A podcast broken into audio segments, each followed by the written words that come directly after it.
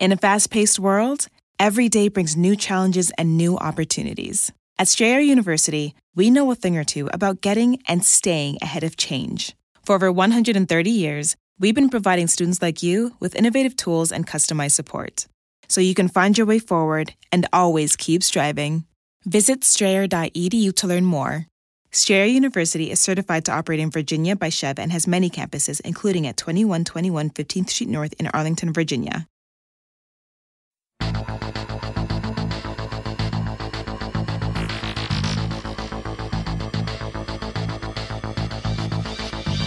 Hi, I'm Sabrina Stierwalt, and I'm Everyday Einstein, bringing you quick and dirty tips to help you make sense of science.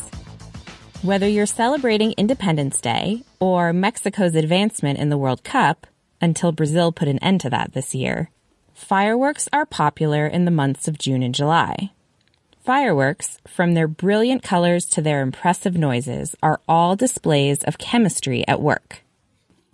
Let's look at what gives fireworks their colors, their sounds, and even their shapes. The history of fireworks is usually traced back to medieval China, although legends vary as to exactly how they were invented. A Chinese monk from the 7th century BCE named Li Qian is often credited with creating the first firework. According to lore, he stuffed gunpowder into a bamboo shoot and threw it into a fire. And boom. He is celebrated in parts of China with fireworks displays every April. Other legends claim that the first fireworks came from a cook working in the fields who attempted to cook food by mixing sulfur, charcoal, and saltpeter, also known as potassium nitrate.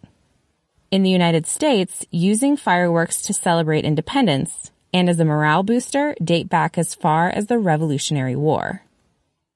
So how do aerial fireworks work? The mix of material that creates the currently popular aerial fireworks, or the fireworks that explode in colorful lights and loud noises high above us in the sky, are encased within an outer shell, sometimes called a mortar. When the firework is first lit, the so-called lift charge ignites a type of gunpowder at the base of the firework, which sends the mortar shell and its contents shooting up into the air. The star of the fireworks show are the small explosive pellets of one to one and a half inches in diameter called, well, stars. They are little packets of fuel, an oxidizing agent, and a binding agent mixed with metallic salts or oxides.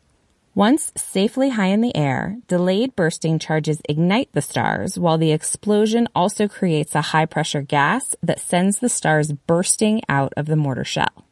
The multitude of firework colors are achieved by varying the different metallic salts or oxides added to the mix.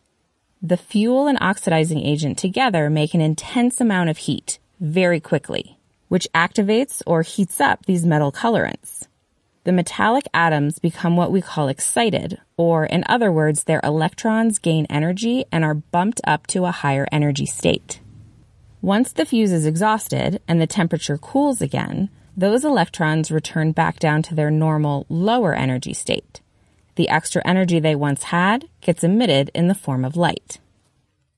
The energy required to bump an electron up to the next energy level, and thus the energy that gets emitted once the electron moves back down to its normal state, varies depending on the kind of atom or metal. That quantized amount of energy in turn determines the wavelength or color of the light that gets emitted. So for example, barium will give you a green firework display. Sodium produces a gold display. Orange fireworks are the result of calcium salts. Red fireworks come from lithium or strontium salts. Magnesium will give you a white display, and copper chloride shines blue. Some fireworks contain layers of the different metals so that the aerial display shines with different colors at different stages.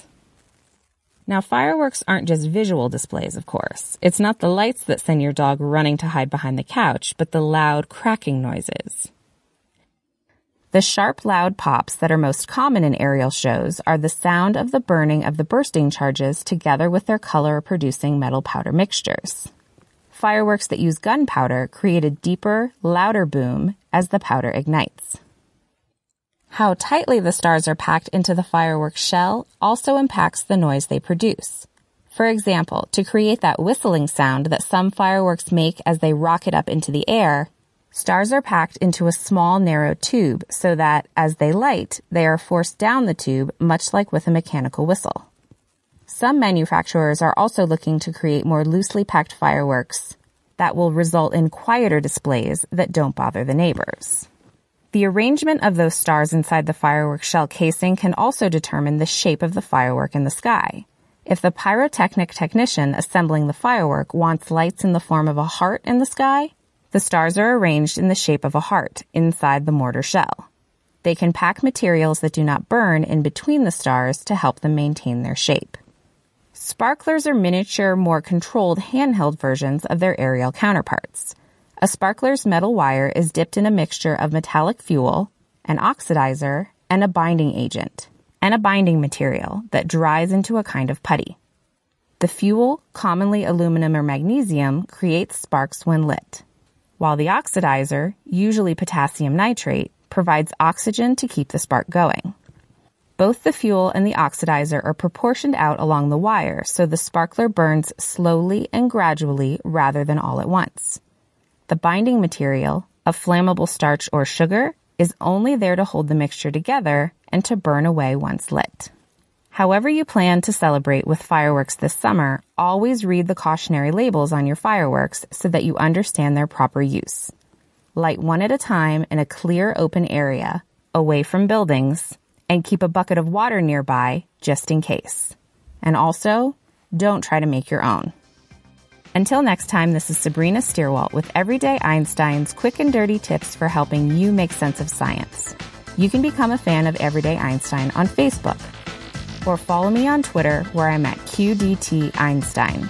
If you have a question that you'd like to see on a future episode, send me an email at everydayeinstein at quickanddirtytips.com.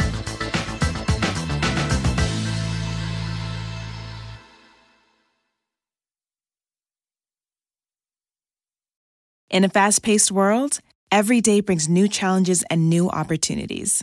At Strayer University, we know a thing or two about getting and staying ahead of change. For over 130 years, we've been providing students like you with innovative tools and customized support.